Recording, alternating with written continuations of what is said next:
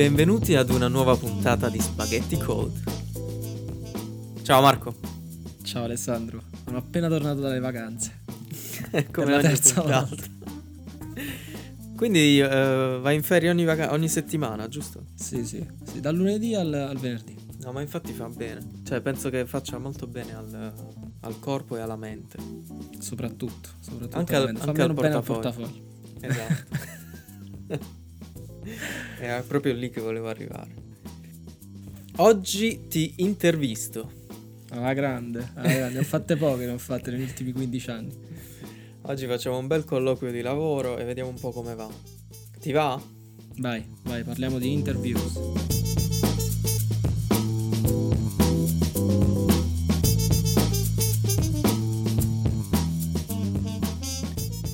Allora, che cosa ne pensi tu delle, eh, dei colloqui tecnici? Io ovviamente penso di aver cambiato molto il, ehm, così, il mio giudizio su questo aspetto del nostro lavoro nel corso degli anni. Eh, però mi ricordo che ehm, le prime volte che mi approcciavo a questo tipo di sfida, diciamo, ero molto molto in tensione perché ovviamente pensavo a tutto l'aspetto algoritmico, no? Eh, che era tipico specialmente delle whiteboard interviews delle grandi aziende. E mi preoccupai molto di questo, di questo aspetto perché ebbi la fortuna di essere contattato da un recruiter di Google che allora io ritenevo l'azienda più bella del mondo. E, mm, e niente, mi, diciamo, mi fece una pri- ci feci una prima chiacchierata al telefono, niente di troppo tecnico, però lui capì che ero un po' acerbo, diciamo, in quanto a eh, algoritmi e problem solving e cose così, e mi suggerì questo bel libricino, ehm, sarà stato, avrà misurato quei 10 cm di spessore, eh, che si, chiama- si chiamava qualcosa tipo... bah, Vabbè, l'autore è Schiena comunque, uno dei più famosi. E ci sono dentro tutti, tutti i dettagli degli algoritmi, di come vengono, ehm, sai, progettati come vengono implementati, tutte le possibili, sai, alternative. Ed è un libro molto, molto denso, molto pesante. Ed ero convinto di doverlo sapere a memoria praticamente, perché altrimenti non avrei potuto avere alcuna carriera, eh, in ambito informatico. E quindi ci spesi un bel po' di tempo. Però per fortuna. Per fortuna, diciamo, poi con l'andare. Diciamo, in parte mi è servito molto perché penso di aver consolidato molto ehm, mie, alcuni aspetti, diciamo, del mio, del mio saper progettare software e, e implementare software. Però per altri versi ho capito che, diciamo, non, non è, l'ingegnere del software non è solo quello, ecco. Ma tu che ne pensi invece di questo aspetto molto tecnico delle- dei nostri colloqui di lavoro? Ma guarda, non lo so, sinceramente. Cioè, mm, ehm, è, è una domanda difficile, è una domanda molto ampia. dip- io penso che dipenda molto dal, dal tipo di. dal tipo di, di, di lavoro per cui stai, ti stai proponendo, fondamentalmente. Quindi. ehm, per quanto riguarda. Guarda, io ti, ti- ti faccio un esempio. Io mi ricordo. eh, la- forse la prima interview che ho fatto a eh, per, un, per un ruolo di ingegnere di software engineering a Dublino una decina d'anni fa e era una società non dico il nome però era una società era una banca fondamentalmente. E praticamente questi mi diedero degli algoritmi da scrivere quindi dei problemi da risolvere ed erano dei problemi tipicamente matematici, quindi problemi quelli che, fa- che si fanno all'università, al primo anno di università, no? Eh, eh, tipo, che ne so, le parole palindrome o mm, Sì, i sì. numeri primi, eh, trova i, primi mille numeri primi, queste cose così. eh. però lo dovevo fare su carta. Tipico. Mi ha dato un blocchetto, erano forse, non lo so, 15 pagine di, di problemi da risolvere eh, oppure da domande da, da- da rispondere a crocette. E io sono dovuto stare là tipo due ore, due ore e mezza. Io sono andato nella loro so- società, nella loro sede. Sono stato là due ore e mezza a fare questo test in una di quelle stanze con i vetri trasparenti perché la trasparenza è un valore e quindi i vetri erano trasparenti c'era sta gente che camminava avanti e dietro che mi, che mi guardava no? Tipo uno poi, poi Ma no, io poi all'epoca non, non, me ne rendevo conto. Adesso che sto dall'altra parte mi rendo conto di quello che pensavano la gente. Pensavo, guarda, sto poveraccio che sta qua dentro a fare questo per due ore e mezza, a fare cose scritte su foglio. Noi non facciamo così dove stiamo, però per, per farti capire. Ehm, e praticamente io penso che sia andato estremamente male. Eh, tant'è vero che poi non mi hanno, no, assunto, ma non mi hanno assunto anche perché poi ho fatto subito dopo il, il, l'inter- l'intervista con, con, con, la psicologa. C'hanno la psicologa. Mi faceva le domande perché voleva, praticamente voleva, penso voleva capire se avevo un profilo adatto alla loro società, eccetera, eccetera. E mentre lei mi faceva le domande, io pensavo tra me e me, ma io che ci faccio qua dentro? Ma io, io non ci posso lavorare con questi qua. Infatti a un certo punto mi ha fatto tipo una domanda, perché vuoi lavorare qua? Perché vuoi lavorare con Tipica noi? domanda solita, fantastica. Le solite domande. per i soldi. Eh, esatto. esatto, era quello, il mio motivo era quello fondamentalmente all'epoca, perché stavo, mi, mi ero appena trasferito in Irlanda e quindi stavo senza lavoro, dormivo sul divano di un mio amico. E ehm, e, praticamente a un certo punto, quando quella mi ha fatto la, quella domanda, dopo quindi non, non, mi ricordo, forse erano già tre ore o tre ore e mezza che stavo dentro, dentro a sta, sta società a fare questa interview. Quando questa mi ha fatto questa domanda, cioè io ci ho pensato e gli ho detto: No, in effetti ho detto c'hai ragione, io non ci voglio lavorare per voi. Io ho fatto, mi sono alzato e me ne sono andato. Eh, cioè, la, una figuraccia ovviamente, però eh, che ne penso? Cioè, che ne penso? D- dipende, guarda, io... Ecco, diciamolo, mettiamola così. Stando adesso dalla parte di quello che fa le, le, i colloqui, no? no? Mi rendo conto dell'importanza di avere delle, delle basi solide per certo. gli ingegneri. Questo è estremamente importante perché purtroppo lo dico, eh, quando lavoro io me ne accorgo immediatamente se una persona ha delle basi eh, di algoritmi o anche matematica eh, solide o no. Me ne accorgo da come, ci, da come ci parlo e me ne accorgo dal modo in cui so, risolvono i problemi e dal modo in cui approcciano i problemi. Mo, questo non vuol dire che se non c'hai delle basi solide di matematica sei, sei un cattivo, una cattiva ingegnere o, o roba del genere. Però secondo me ha, ha una valenza, no? ha un valore quello che la conoscenza di algoritmi, di complessità, di, di strutture dati, eccetera, eccetera. Una, una, una, conoscenza formale, secondo me ha ancora un valore. Detto questo, questi tipi di interview che fanno nelle, nelle società più belle del mondo, eh, non lo so, non ho mai neanche provato perché non le trovo non mi piacciono, non, non, le trovo utili, ecco, il modo in cui le fanno, ecco, diciamo così, il modo in cui le fanno, secondo me, non valutano, cioè non, no, non valutano, è una, tras, una, tra, una, traduzione dall'inglese, non... Um, non danno valore. Esatto, questo è quello che volevo dire, alla, a, a, quello che tu effettivamente devi, devi cercare di capire nella persona che, sta, che ti sta di fronte. Cioè non ti aiuta, secondo me, se non viste in un certo modo, ma non ti aiuta a capire effettivamente qual è il valore che quella persona può portare alla società uh, per cui si sta proponendo, al, per il ruolo per cui si sta proponendo. Perché poi alla fine la verità è che il modo in cui vengono utilizzate non è per capire spesso eh, il, eh, le capacità della persona, ma è soltanto per avere il numero. Diceva ah, quante ne ha risposte bene 10, ok, no, ne doveva rispondere bene 15, non va bene, vai, ciao. Quindi... Infatti è proprio quello che non lo so, è un po' particolare, diciamo, mi lascia un po' con l'amaro in bocca eh, in, in, alcune situazioni. Um, io sto cercando di ricordarmi un po' la mia esperienza. Allora, una delle esperienze, diciamo, più vicine all'interview tecnica tipica dei, delle grosse corporation che ho avuto e che però è andata molto bene fu a Groupon. Mi ricordo che non mi sono preparato particolarmente per quell'interview, però sì, de- decisamente, diciamo, stavo comunque rivedendo e rivedendo quegli aspetti della interview tecnica che sono tipici delle, delle grosse aziende.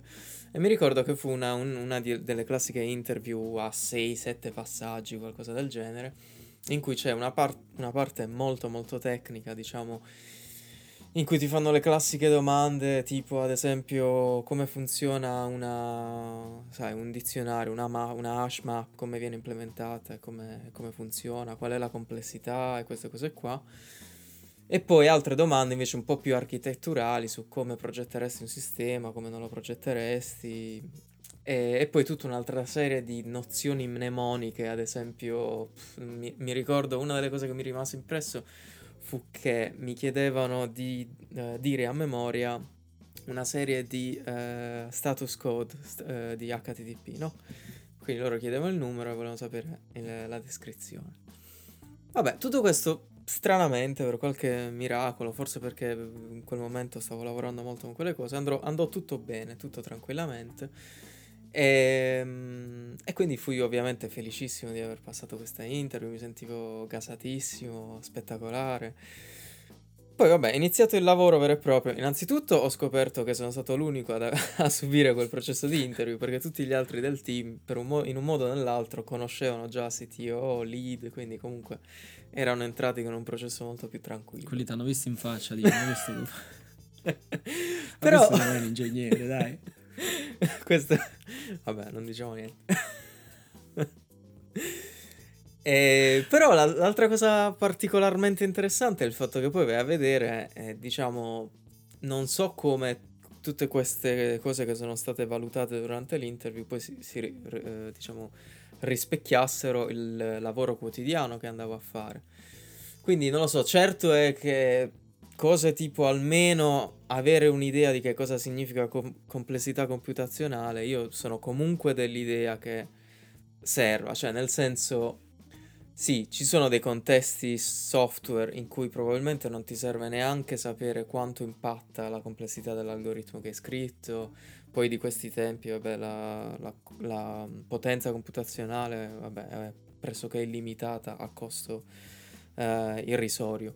Però io comunque sono convinto che nella maggior parte dei contesti conoscere la comp- complessità computazionale, diciamo, abbia un impatto non indifferente sui costi che poi l'azienda va a sostenere, proprio dal punto di vista di far girare eh, il software, oltre che ovviamente a dare un'esperienza utente di un, di un certo livello. Quindi quella è una delle cose che nelle interview che faccio io cerco almeno di capire se comunque il candidato sa di cosa stiamo parlando. Non è che voglio sapere numerati tutte le complessità computazionali di tutti i tipi di algoritmi, di ordinamento, però almeno sapere di cosa stiamo parlando, quello, quello mi interessa.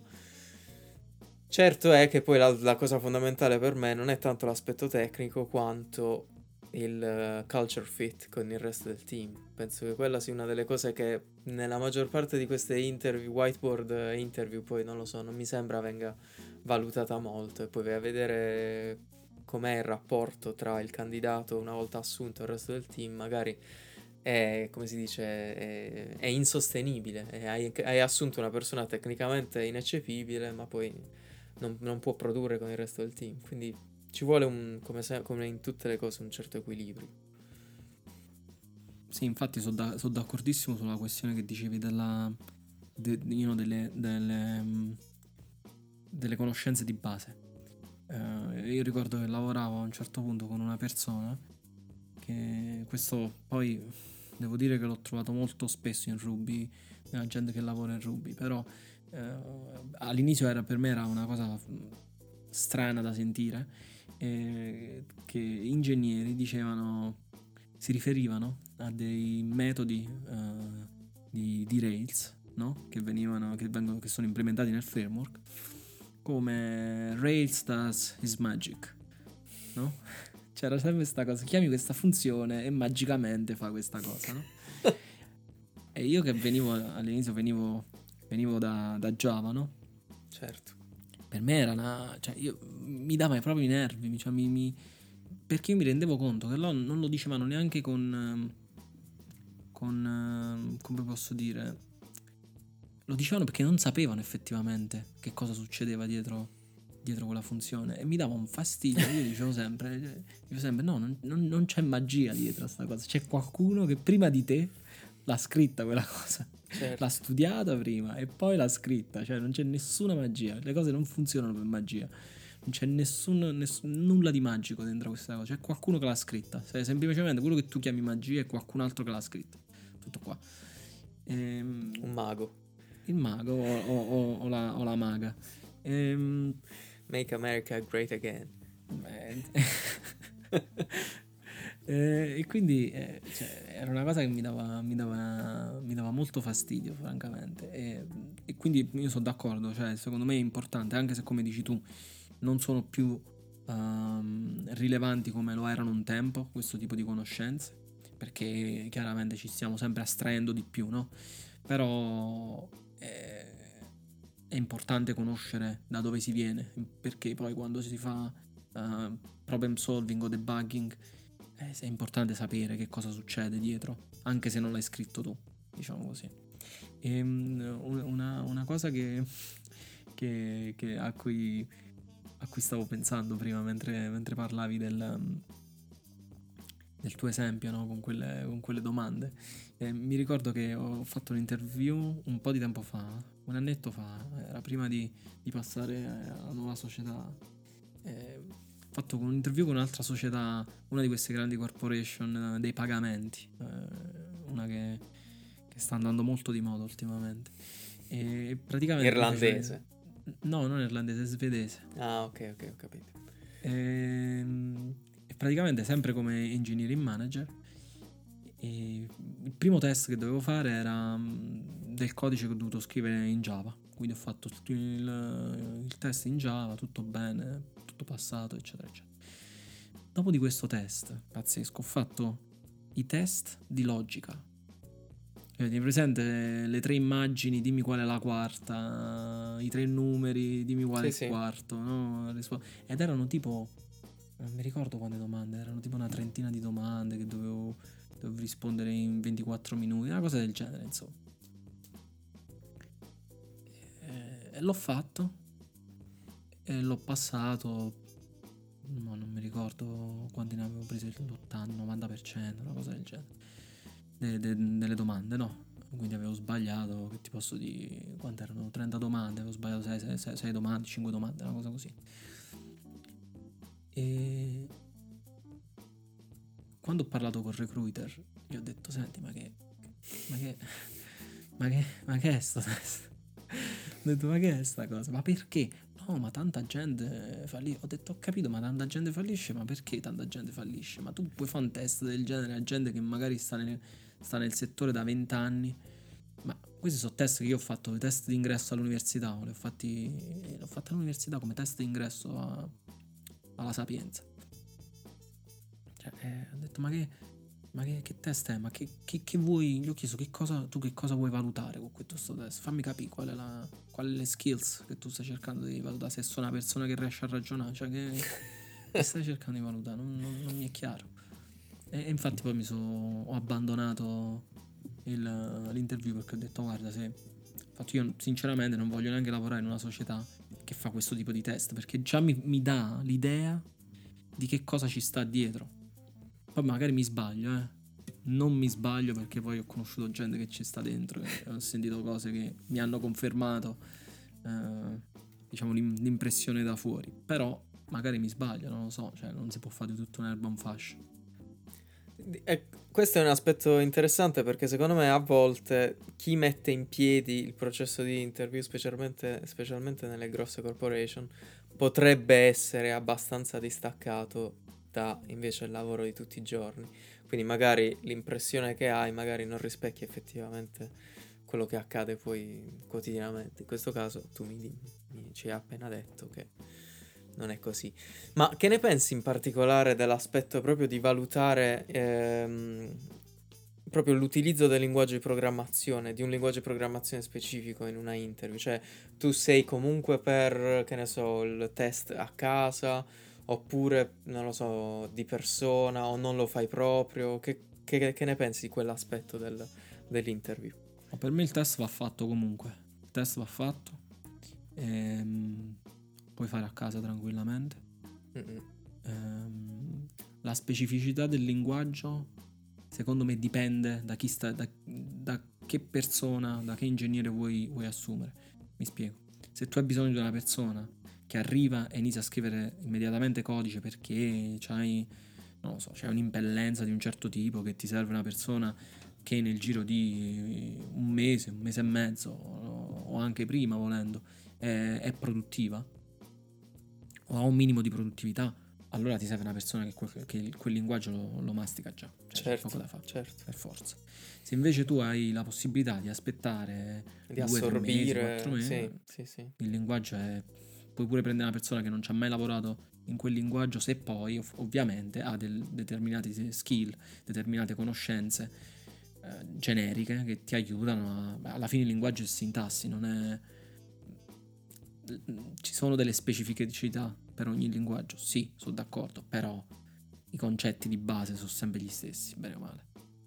E che cosa ne pensi invece? De... Sono da questo punto di vista sono d'accordissimo e ci sono ovviamente delle situazioni in cui, voglio dire, boh, non lo so, specialmente magari un senior che lavora da tanti anni con, che ne so, Java e sta, vuole passare a Ruby ad esempio.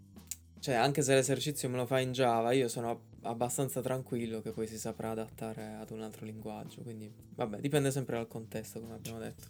Ma che ne pensi tu dell'aspetto del, del codice per gente che invece sta, sta, in, sta, ricoprendo ruoli manageriali sempre più alti? Cioè, dove, dove fermi tu l'assessment del, del saper programmare? Questa è una domanda che mi piace tantissimo e ti dico perché. Perché giusto oggi, cioè nel momento, il giorno in cui stiamo stiamo registrando, uh, ho, fatto, ho, ho, fatto, un colloquio a un potenziale director mm-hmm. per la società e gli ho fatto un colloquio tecnico, di codice proprio.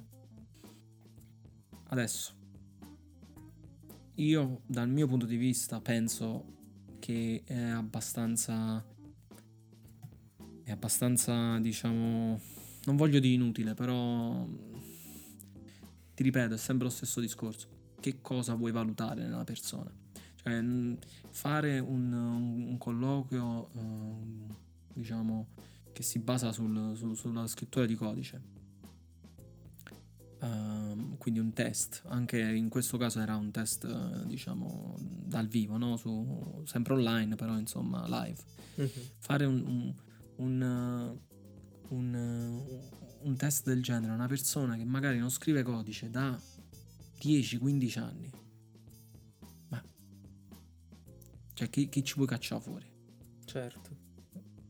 Secondo me non, non ha senso. Io penso che determinate figure, anche se manageriali, che sono ancora abbastanza vicine alla produzione e al codice, devono avere un minimo di conoscenza di questa cosa.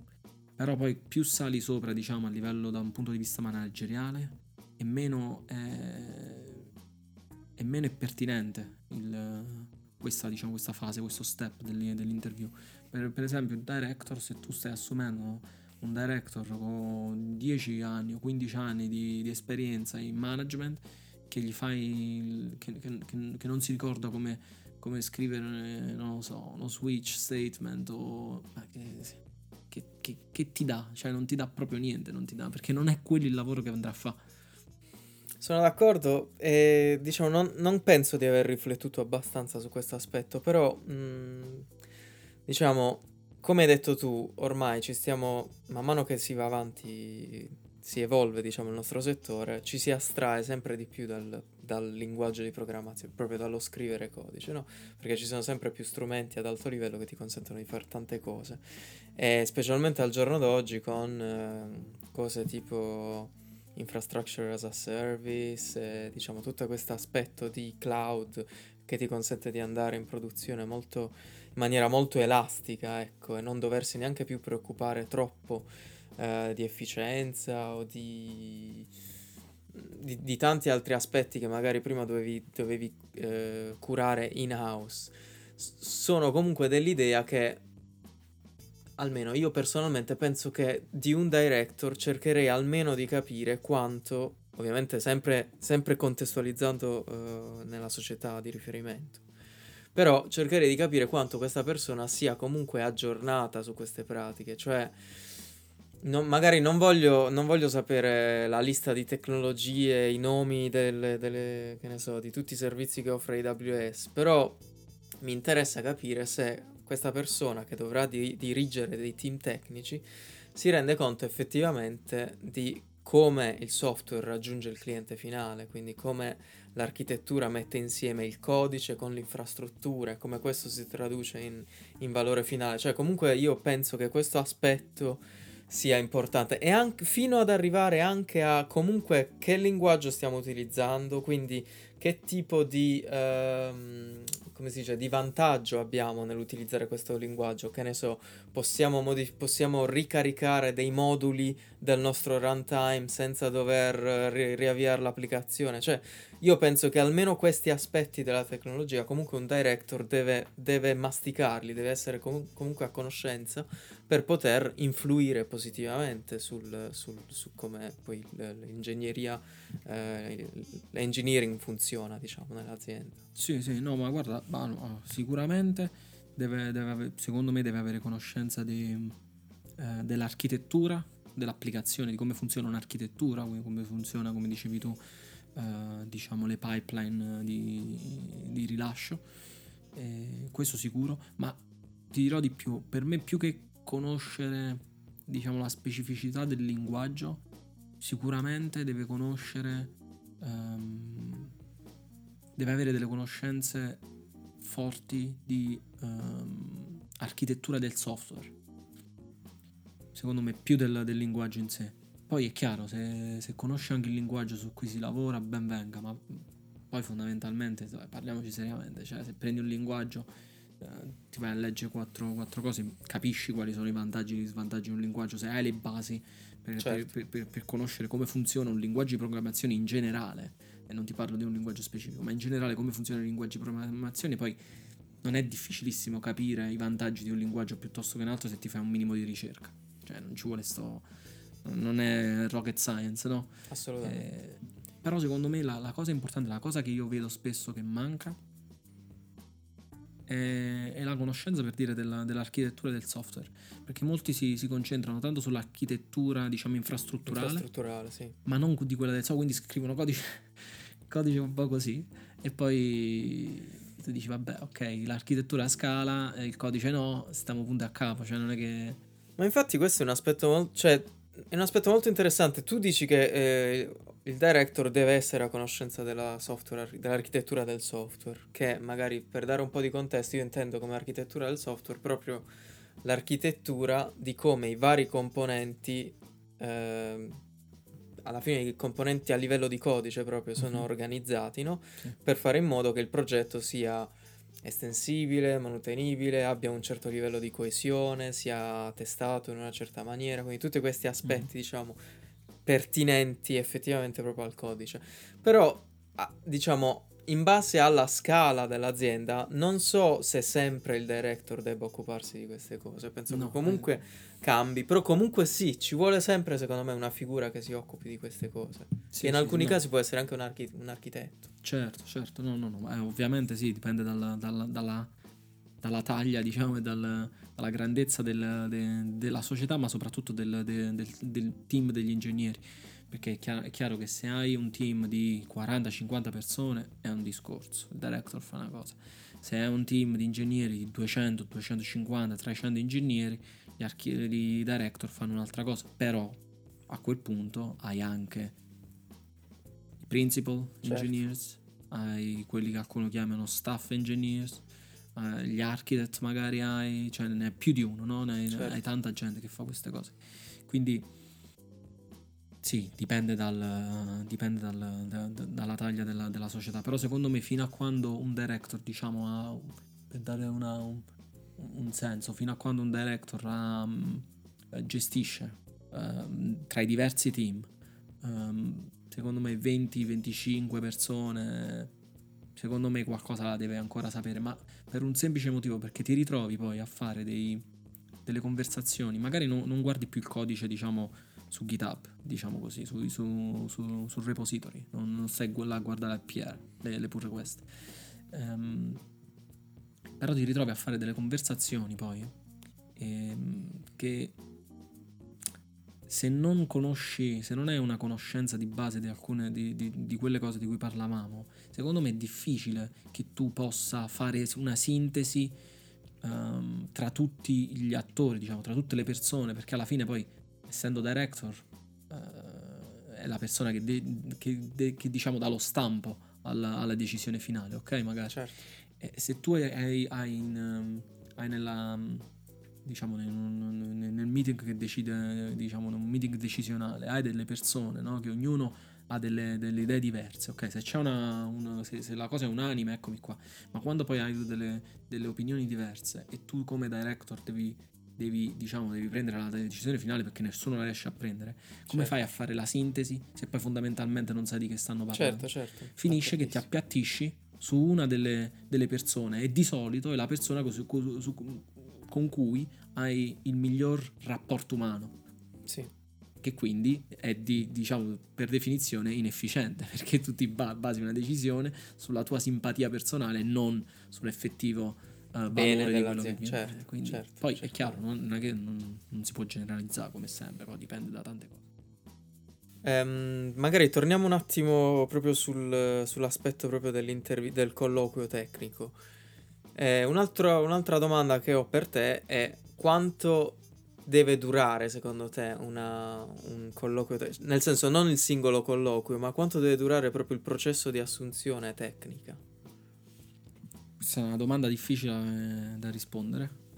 E ti posso rispondere con, uh, facendo il colto, con un, con un aneddoto di, di, Lincoln, se non sbaglio era Lincoln. Praticamente quando gli chiesero quanto dovevano essere lunghe le gambe uh, di un americano vero, no? Una cosa del genere, non mi ricordo precisamente le, la domanda. E lui gli rispose, tanto, devono essere tanto lunghe quanto da poter toccare terra ha senso. Che c'ha, perfettamente senso, esatto. E, cioè, quindi quanto, quanti step ci devono stare um, nella, nella, pipeline, diciamo, di, di assunzione? Secondo me di, di, dipende, dipende da tante cose, dipende dalla, dalla, taglia della società, chiaramente. E dipende da che cosa sta, da che, da che ruolo stai, stai cercando di assumere. Ehm, personalmente penso che per... E, e, eh, non solo da che ruolo, scusa, ma anche dal, dall'esperienza che stai cercando. Perché è chiaro che se stiamo cercando una persona senior, una persona con tanti anni di esperienza o comunque una persona con tanta conoscenza, che poi senior non dipende spesso dagli anni, ma dipende da, dall'esperienza che hai avuto, allora a quel punto è chiaro che tu hai bisogno di più step perché devi approfondire diversi aspetti del, del lavoro. Ok, quindi io per di aspetto da un principal che abbia conoscenza, come dicevamo, de, de, della software architecture, del, dell'infrastructure architecture, di sapere come, come, le cose girano in produzione, quindi di sapere come, come gestire, che ne so, un, un incidente in produzione, eh, come funzionano i processi anche, perché secondo me il principal deve conoscere anche come funzionano i processi di, di sviluppo. Ehm, tutte queste cose. Quindi, e questi ci vogliono tempo per certo. per approfondirle, non le puoi fare in mezz'ora o in un'ora, eh, cioè, puoi dedicare un'ora a ogni diverso aspetto del lavoro. Poi è chiaro che non li puoi toccare tutti perché non ce la farei mai a toccarli tutti, però per dire, ma per, per, per un principal sicuramente farei un paio di interview quantomeno che si, che si concentrano appunto sul, sulla parte infrastruttura, sulla parte di, di architettura del codice e de, dell'infrastruttura come dicevamo, ma anche sulla parte proprio di, di, di processo. E... Mentre, che ti posso dire, per un, per un, ingegnere, per una persona che tu assumi per scrivere codice, fondamentalmente mi, mi, mi concentrerei di più sulla scrittura del codice, quindi proprio l'esercizio e poi il follow up sull'esercizio, perché questa è un'altra cosa. Quando si fa quando do, do, l'esercizio a casa, questo pure quando stavo a Charmogul prima, che, che, che avevo ricostruito tutta la, la, pipeline di assunzione, dopo che si dà l'esercizio e che le persone comunque si diciamo, spendono del tempo uh, per, per, scrivere quella, la, la, soluzione, quella che è la loro soluzione all'esercizio, quindi che non lo so, magari ci mettono un'ora, due ore, tre ore in base, in base a quanto tempo ci dedicano.